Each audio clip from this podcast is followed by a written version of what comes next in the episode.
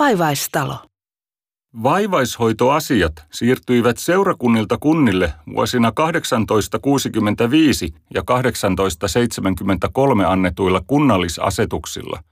Seurakuntien vastatessa köyhien ja vaivaisten hoidosta kyseessä oli lähinnä armeliaisuus kerjulla kulkeneita ja vaivaisia kohtaan sekä siitä, mihin vaivaiskassojen vähäiset varat riittivät.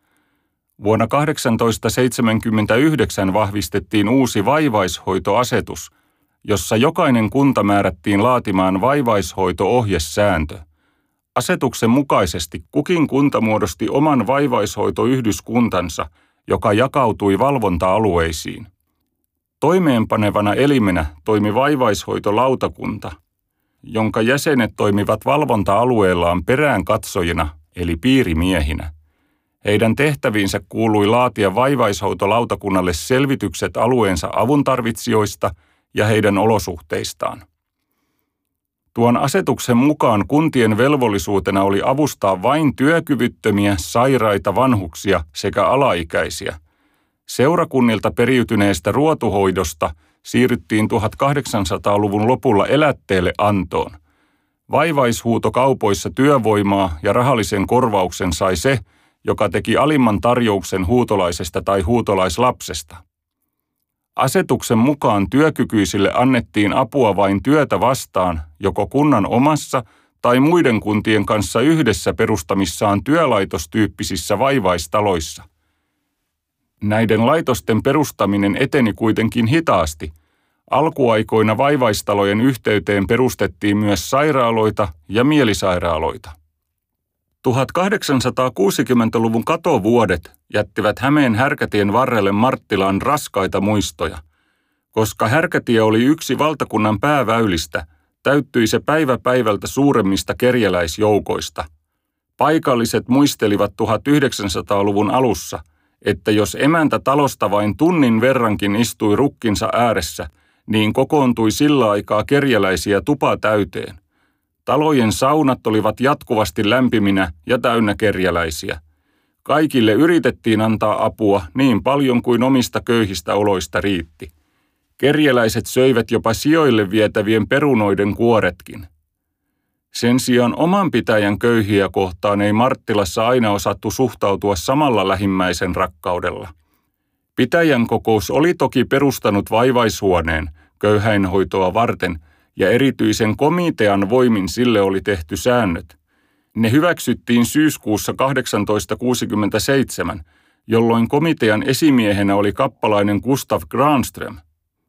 Pitäjän kokouksen ajatuksena oli ollut pitää omat köyhät omassa pitäjässä työtä tekemässä. Vaivaistaloon oli tätä silmällä pitäen ostettu rohtimia, pellavia, rukki, niinimattoja, karvoja ja muuta asiaan kuuluvaa – Työn tulokset olisi sitten myyty huutokaupalla. Vaivaisten ruokaan oli määrätty pantavaksi puoliksi rukiita, puoliksi sammalia, joista tulee soveliasta ja terveellistä ravintoa, kuten komitean pöytäkirjoista selviää. Vaivaishuoneeksi vuokrattiin Kraappalan talo, jossa oli kymmenen huonetta. Marraskuussa 1867 muuttivat ensimmäiset asukkaat sisään ja hoitajaksi otettiin jahtivouti Lindberg vaimoineen. Asukkaita, kaiken ikäisiä, oli alkuvaiheessa noin 60. Sänkyjen virkaa toimittivat pukkien päälle nostetut levyt, joille oli levitelty hieman olkia. Ainoat petivaatteet olivat vaivaisten ja sairaiden mukanaan tuomat, osin likaiset rievut. Lindberg ja hänen vaimonsa olivat täysin kokemattomia toimeensa – Huoneet olivat jatkuvasti likaisia ja kirjavanaan syöpäläisiä. Erityisen pahasti ontui ruokailun järjestely. Pitäjäläisten yhteneväisten kertomusten mukaan ruokaa oli yksinkertaisesti niin vähän, että ihmisiä kuoli nälkään. Leipää oli aluksi tehty seulomattomista kaurajauhoista ja pavun varsista. Rukiita oli hieman taikinan siteenä. Näistä leivottu leipä pysyi vain vaivoin koossa. Velli keitettiin herneen varsista ja kaurajauhoista. Joka toinen päivä pystyttiin sen mukaan laittamaan muutama perunan pala. Kahden silakan ateria oli suoranainen juhla, ja näitä sinttejä hoidokit imeskelivät kuten kuoleva oljen kortta. Joulun aikaan leipätaikinaan ilmaantui jäkäliä ja mäkisammalta hernevarsien kera. Rukiin jyviä oli taas vain siteeksi, vaikka kaikki pitäjän ruotujyvät, kolme kappaa talolta, oli tuotu vaivaishuoneelle. Lisäksi oli ostettu parikymmentä tynnyriä rukiita varalle. Leipä ei noilla ainesosilla pysynyt koossa, vaan se täytyi vetää uunista ulos luudalla palasina tai murusina. Ulkonäkökin oli tietysti ikävä. Koska sekä leipä että velli sisälsivät jopa kokonaisia tähkiä, turmeli se syöjän sisuskalut pahasti. Monet vaivaiset tai jo ennestään sairaat kärsivät tulehduksista. Sairastuneet vaipuivat vaatimattomien sänkyjensä pohjalle ja heidän vatsansa turposivat luonnottomiksi. Monet saivat ankaria polttoja ja ummetusta, joka johti nopeasti kuolemaan. Sairastuneita ei hoidettu millään tavalla. Linberin kerrotaan päinvastoin vedättäneen vettä joesta sairastuneilla vaivaisilla. Ison reen päälle oli Linber laittanut vesiammeen ja reen keulaan hän kiinnitti kymmenkunta köyttä. Näistä vaivaiset vetivät viimeisillä voimillaan vesikuormaa Paimionjoelta Kraappalaan. Jos joku valitti ja hangoitteli vastaan, lyötiin häntä kepillä ja haukuttiin. Sama kohtalo tuli kaikille, jotka uskalsivat arvostella entistä jahtivoutia. Sairaiden kuolessa tuskaisesti lihoivat Linberin hevonen ja lehmät hyvin ruokittuina. Vain kuukausi sen jälkeen, kun Kraappalan vaivaistalo oli avattu, kuolivat ensimmäiset asukit. Siitä lähtien talo oli jokapäiväinen ruumisuone. Jopa neljä ruumista saatettiin toimittaa saman päivän aikana Marttilan kirkkomaalle. Yhden takia ei matkaa kirkolle tosin tehty, vaan vainajat joutuivat odottamaan liiterin seinustalla arkuissaan, kunnes kuolleita oli riittävä määrä. Arkut oli lyönyt eräs Nyypyy-niminen mies kokoon höyläämättömistä maalaamattomista laudoista.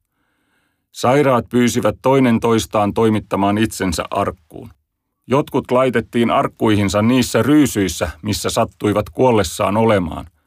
Jos vaivaiset jaksoivat, he yrittivät ajan tapojen mukaan pestä vainajan ennen arkkuun laittoa. Mitään puhtaita vaatteita, joilla vainajia olisi kunnioitettu, ei käytetty koskaan. Herneen varsia ja sammalia kuivatettiin kaikissa lähitalojen riihissä. Tämän työn valvonta kuului kappalaiselle, herra Granströmille ja kirkkoväärti Ristimäelle.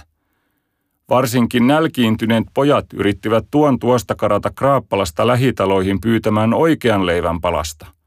Karkurit saatiin yleensä heti kiinni ja heitä rangaistiin seisottamalla kylmässä putkassa tai antamalla vain puolikkaita annoksia – Tätä vaativat vaivaistalon säännöt. Pienimmät lapset olivat talossa alasti ja hieman isommilla pojilla oli joku likainen paita päällä. Vanhoilla tai sairailla ei ollut mitään lohtua elämässään, vaan he joutuivat odottamaan viikatemiestä ilman toivoa maanpäällisestä pelastuksesta. Vihdoin vappupäivinä 1868 saapui Marttilaan köyhien ja sairaiden pelastaja, kirkkoherra Matias Laurilius Naantalista. Kun uusi pappi saapui, lähti Kraappalasta kolmen vaivaisen lähetystä tapaamaan tätä mukanaan laitoksen leipää ja velliä. Maistettua näitä ruokia oli kirkkoherra kiivastuneena heittänyt leivän tuolille ja sanonut, näitä ruokia ei syö sijatkaan. Laurillius käski Limberin vaimoineen häipymään heti paikalla talosta. Ruoka muuttui siitä hetkestä alkaen – Herneenvarret, sammaleet ja tähkät ajettiin kasoihin mätänemään ja leipä leivottiin oikeista jauhoista. Myös talon siivousta parannettiin tarmokkaasti. Melko pian voitiin huomata hoidokkien yleiskunnon paranevan ja kuolemantalosta tuli oikea hyvän tekeväisyyslaitos. Se lopetettiin kuitenkin jo seuraavana syksynä, sillä kesän sato oli ollut Marttilassa hyvä. Nykyajan ihmisen on vaikea arvostella tapahtumia objektiivisesti, mutta Lindberin johdolla Kraappalassa ei voitu puhua vaivaishoidosta millään tasolla.